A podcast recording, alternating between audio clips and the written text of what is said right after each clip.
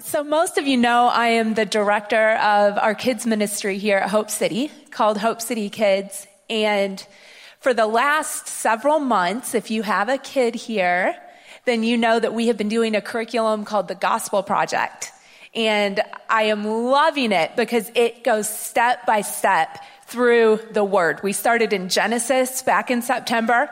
And we've slowly but surely been making our way all the way through. We're only in Deuteronomy, so we haven't gotten very far, right? And today, the kids are learning about the crossing of the Jordan River, which takes the Israelites from their 40-year wilderness journey, wandering in the wilderness, to the promised land. So that's where your kids are today.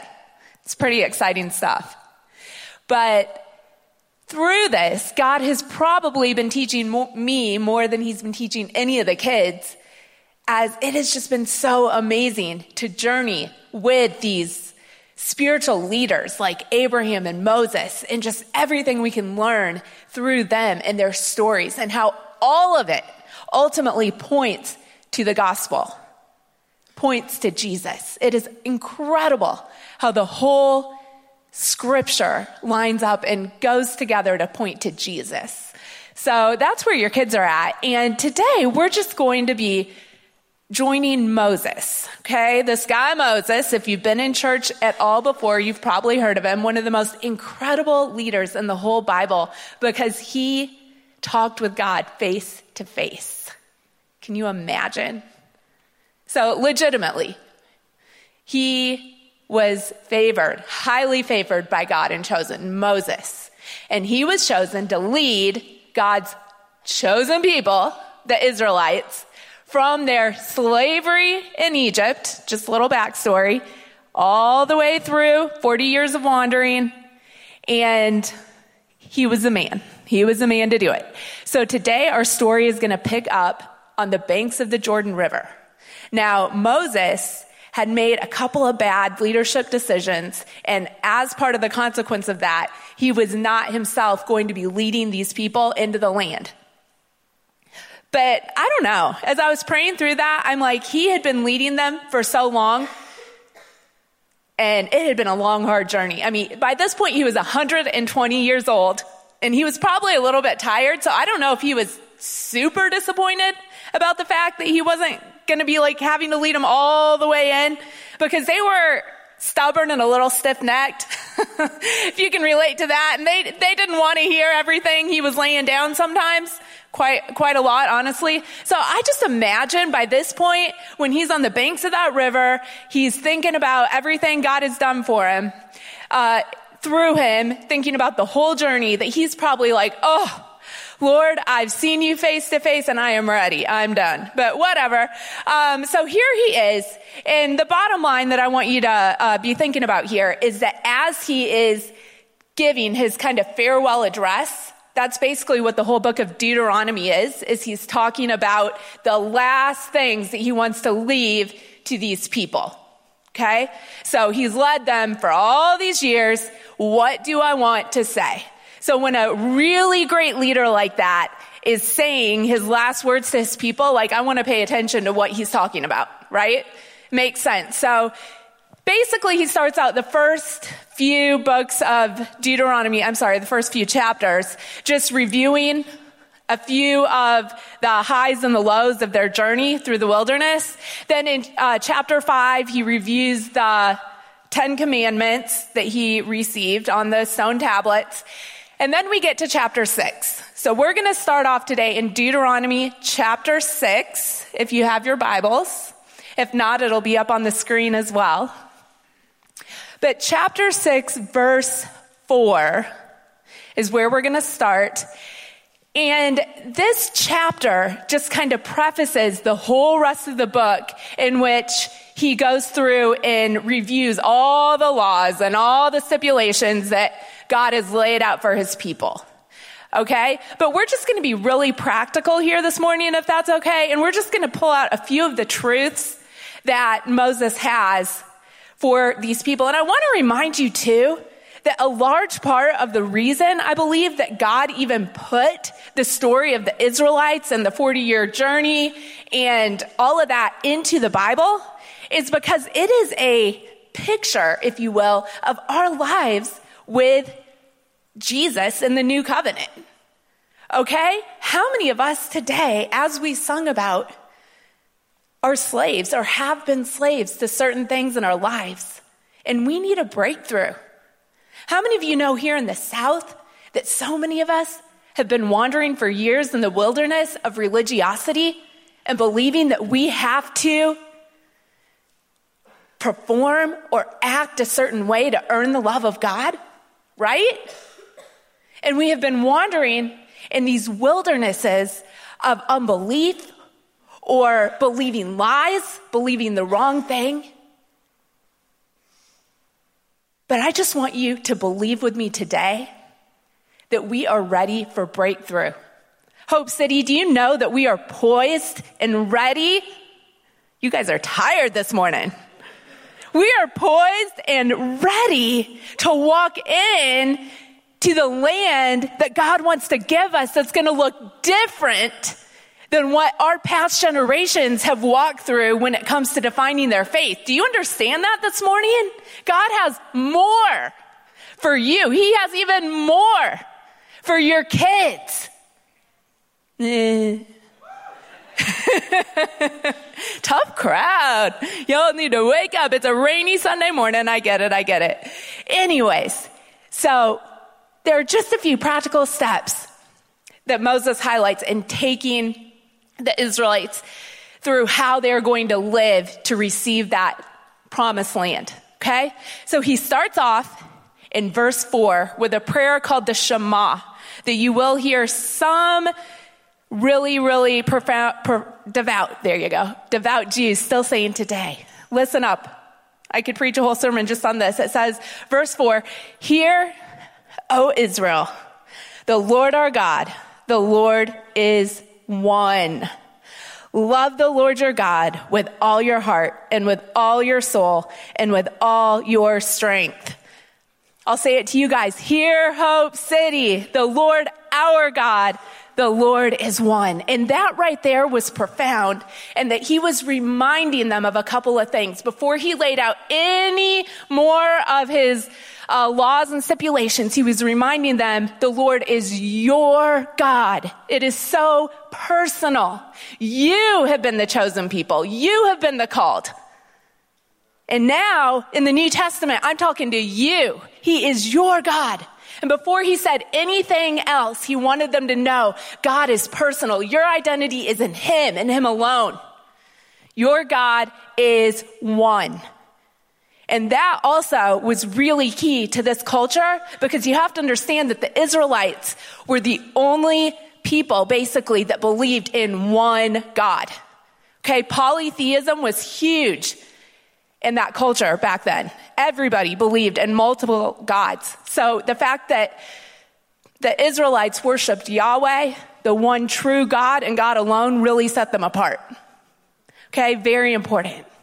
Let's go on here with verse 6. It says, these commandments that I give you today are to be on your hearts. He was differentiating because he had just reminded them of the stone tablet commandments. But he's saying, no more. We're going to write them on your hearts. Impress them on your children. Talk about them when you sit at home and when you walk along the road, when you lie down and when you get up. Tie them as symbols on your hands, and bind them on your foreheads. Write them on the door frames of your houses and on your gates. Okay, I want to talk for just a second about verse 7, that word impress. Impress them on your children.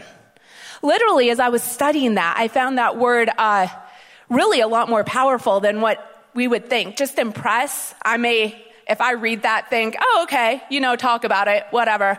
But really, that word means to whet, W-H-E-T, like almost like sharpening.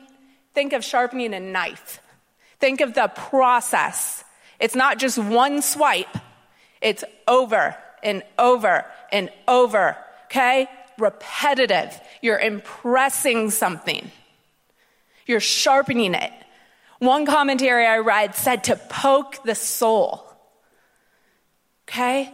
So you're really beating, I don't know if that's the right word, but poking, pressing these truths into the next generation. Okay, so wake up. If you're sitting here and you don't have kids, I love seeing heads snap up when I say that.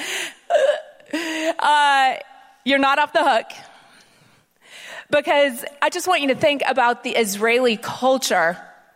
I don't know how many of you are aware, but when they talked about family, like our concept of family of a mom and a dad and kids would have been almost foreign to them because they were talking about the whole family. And then the clans and the tribes. Everybody basically lived together. Like you would have your husband or wife, your kids, your sisters, your brothers, aunts, uncles, cousins, everybody. So I really feel like when Moses was saying, impress this on your children, that he was just assuming like the children in your community, not just your kids. Both are obviously very important. But I want you to understand that if you're sitting here and you don't have kids yet, you're not off the hook.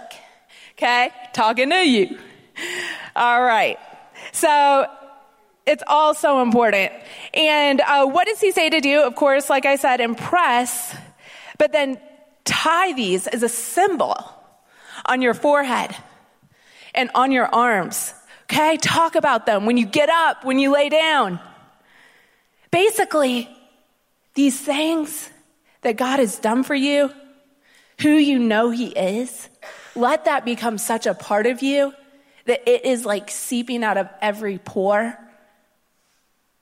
So whether it be a niece or a nephew or a grandchild or just some close friends that have kids and you're around their kids, think about who it is that is a member of the next generation that you either are currently impacting or that you could start to. Because, ladies and gentlemen, it is key if we want to take possession of a new place, of a new land, if we want to change a culture, we've got to be impacting the kids. Do you understand that? It starts there. If they don't catch on, then give it 20, 30 years and where are we? Right? It's key. So I just want to show you a real quick picture. This is a Jewish guy. And literally what it means, if you see there, is see that little box on his head? Looks like a weird hat. And then he has these bands on his arms. That is figuratively what Moses was saying. Keep the word so close. And of course, some of these really devout Jews have taken it so literally that they literally place God's word on their forehead and tie it on their arms. Now, we don't have to do that, but I think it's a pretty cool picture of the way that God desires for us to hold his word near. So in order to hold it near, we have to be in it. We have to know it. And then it naturally spills over to the kids that we're around. All right, let's keep going here. So moving on to verse 10,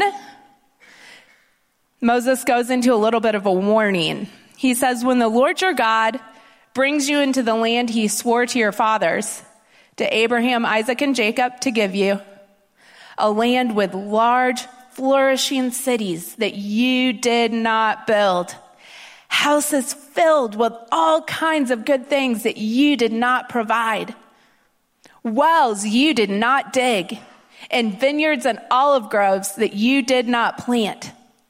Then, when you eat and are satisfied, listen to this, be careful that you do not forget the Lord who brought you out of Egypt, out of the land of slavery.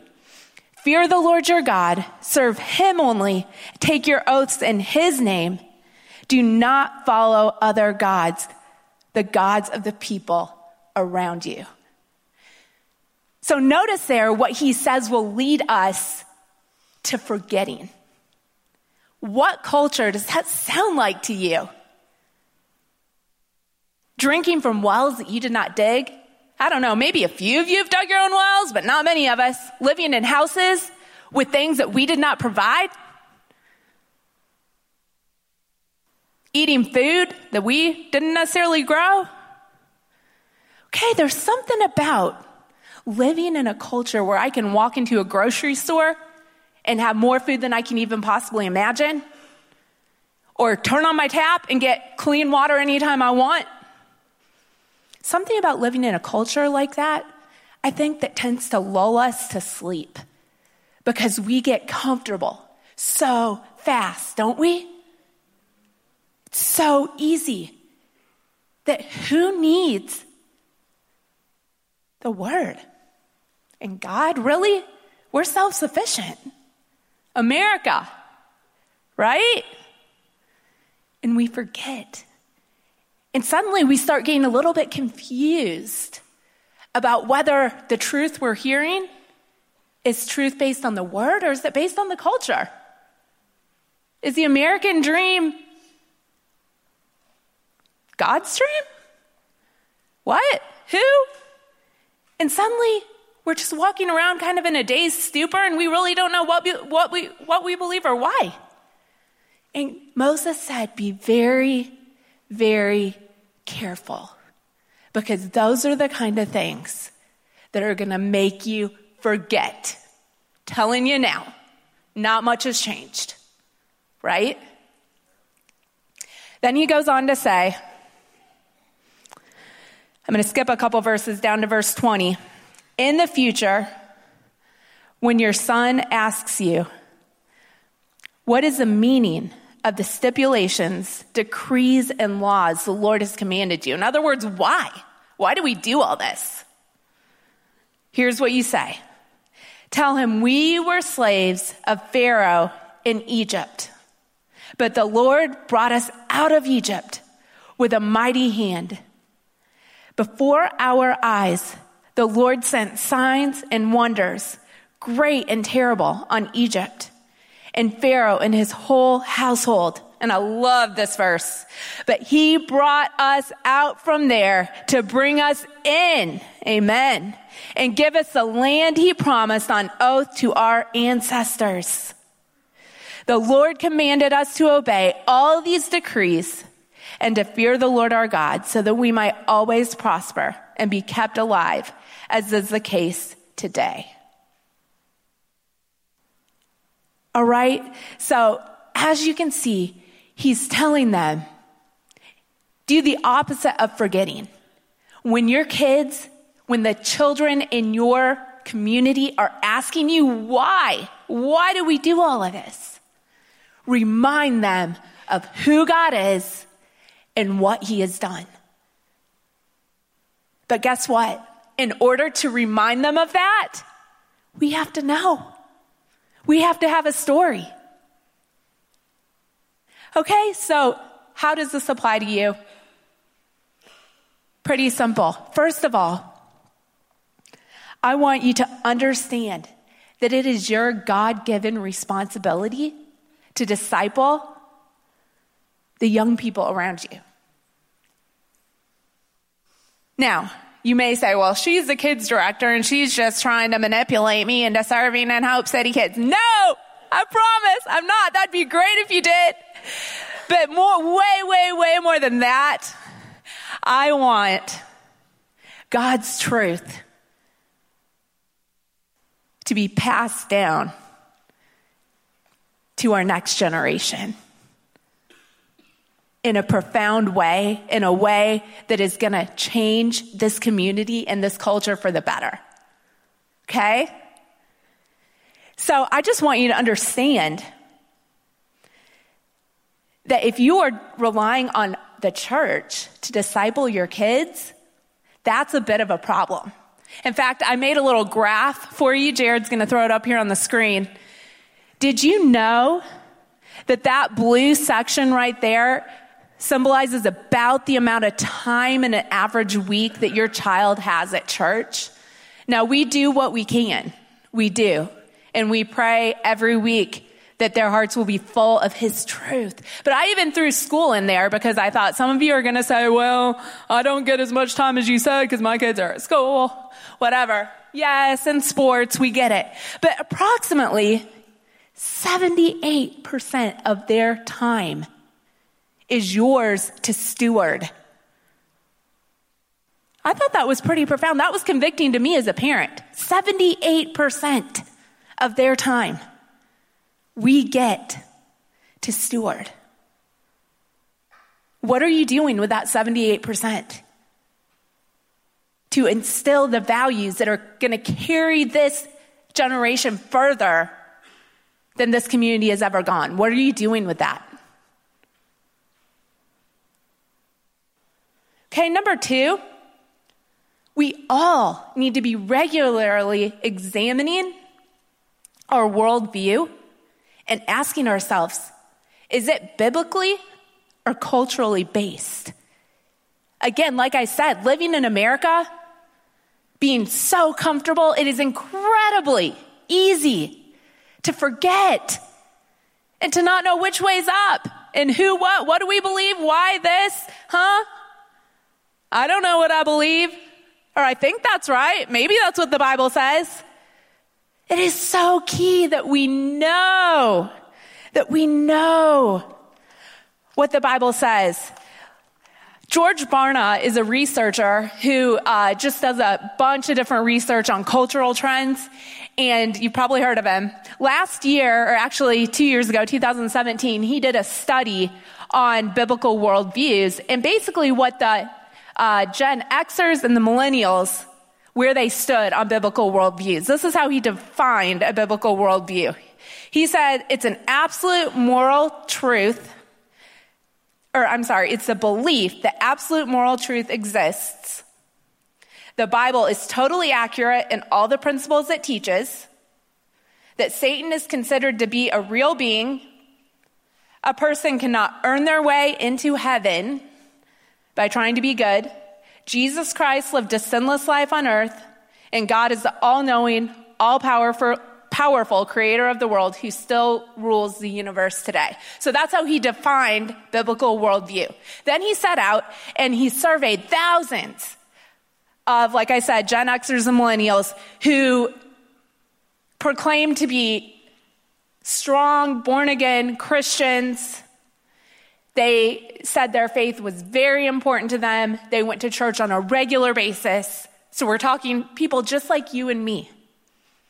Okay, and remember those statements that he asked them. The percentage of those people who actually strongly agreed with each of those statements, you want to take a guess? 23. It wasn't even 23. No, that's my next stat. 17%.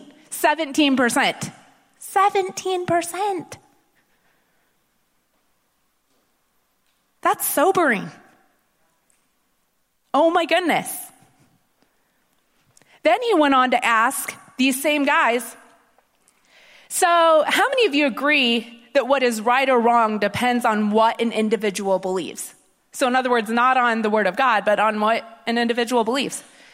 And again, these are strong evangelical believers who consider their faith very important and go to church. 23% of them said that faith, or what is right and wrong, totally depends on what somebody believes. 23%, 1 in 4. Crazy, isn't it? But ladies and gentlemen, the only way that tide is going to change is when we, as called out, delivered believers, accept the responsibility to learn for ourselves a biblical worldview, because maybe you're sitting here saying, well, I never had anybody tell me about it. You should have seen the house I grew up in. I get it. But guess what? Today's a new day, and you can start today. You can commit today to walk out of here and learn to be intentional with what you believe. And if you're sitting here saying, you know, I really don't know. We have these amazing discipleship classes taught here multiple times a year. We're on a little break right now, but they start up again in a couple weeks, right, Brent? Yes. And they're on Sunday nights. It's a great starting point for you to start learning what a Christian worldview even looks like, why you believe what you believe. So I encourage you to check those out. Okay? Third, be able to communicate your deliverance story. How many of you have really taken the time to think about what it even means to you that you are saved, right? Good Southern term, saved by the blood. Well, what does that mean to you? That he brought you out so that you could be brought in. Where has he delivered you? What does that look like in your life? Who has he been to you? Can you talk about that? Have you ever written that down? Would you be willing to tell somebody younger than you, or are you too engulfed in shame and choked up with guilt from your past that you are in hiding? When the Lord says, listen, yes, that happened, but I am in love with you and I am going to deliver you so that you can tell other people the power of who I am, and I will be glorified in your story. Do you trust him enough that he can make something good and amazing out of your story? That he can use it if you will open your mouths and stop being too afraid? If you actually are willing, when there are people around you younger than you who need, do you hear me? Need to hear your story. Are you willing to share it? Are you ready to share it? Do not be held captive to the lie that Satan wants to keep you captive to, that it's going to be so damaging and it's going to ruin their lives. And if my kids ever knew, or if my grandkids ever knew, or if my nieces and nephews ever knew, it would just ruin them, and they need to think I'm perfect. Bull crap. They need to know. I just said that on stage. Shoot. They need to know that you are real, that you are not perfect, but that you have been broken and you have been healed and put back together by a sovereign, loving God, full of mercy. Do you hear me on that? So I just want you to think about that today. I want you to think long and hard. Are you ready to tell your story?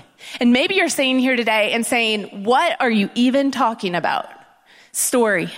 Because you've never walked with God. There are people, myself, Pastor Scott,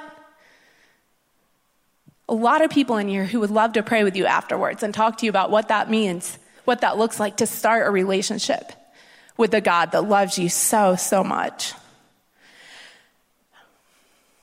All right. Go on, last verse here in chapter 6, verse 25, and we're going to talk about the one thing that differentiates really this passage from Old Testament to New Testament. This is kind of the key behind it all here. Okay, I want you to hear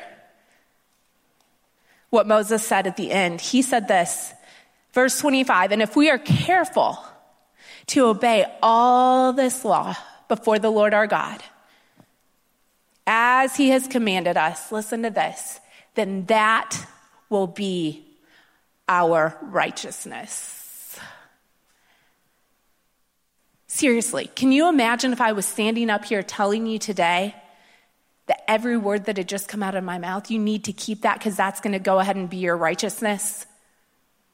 The stress, the pressure.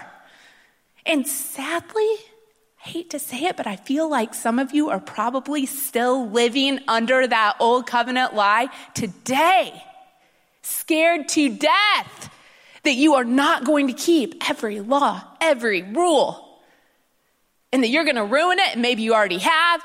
Forget it. You're not righteous. Lies. Let me just call that out right here and now, because we have a better covenant now through the blood of Jesus. In Ezekiel 36, Ezekiel was another Old Testament prophet, and he foretold of a time that was coming. In verse 36:27, he says, I will give you a new heart and put a new spirit in you. I will remove from you the heart of stone, and I'm going to replace it with a heart of flesh. I can't help but think that maybe he was talking about those stone commandments, right? Those 10 commandments, trying to keep the law. He says, I will put my spirit in you and move you. Listen to this.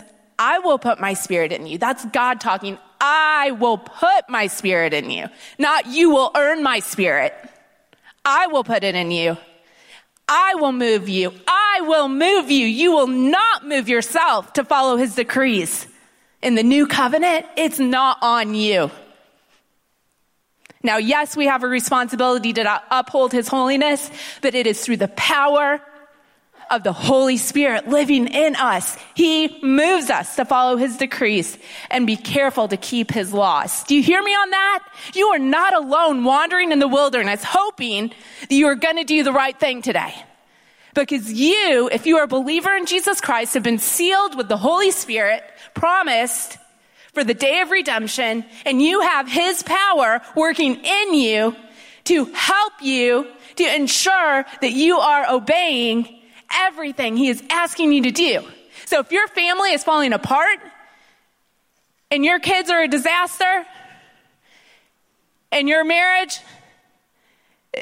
is just in the toilet, guess what?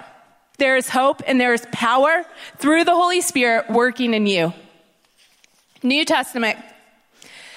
2 Corinthians 5:21 says, God made him who had no sin to be sin for us, so that in him we might become the what? That's right. You have become the righteousness of God. So why are we squalling around on the ground in the dirt, living like beggars and slaves? Can you tell me that?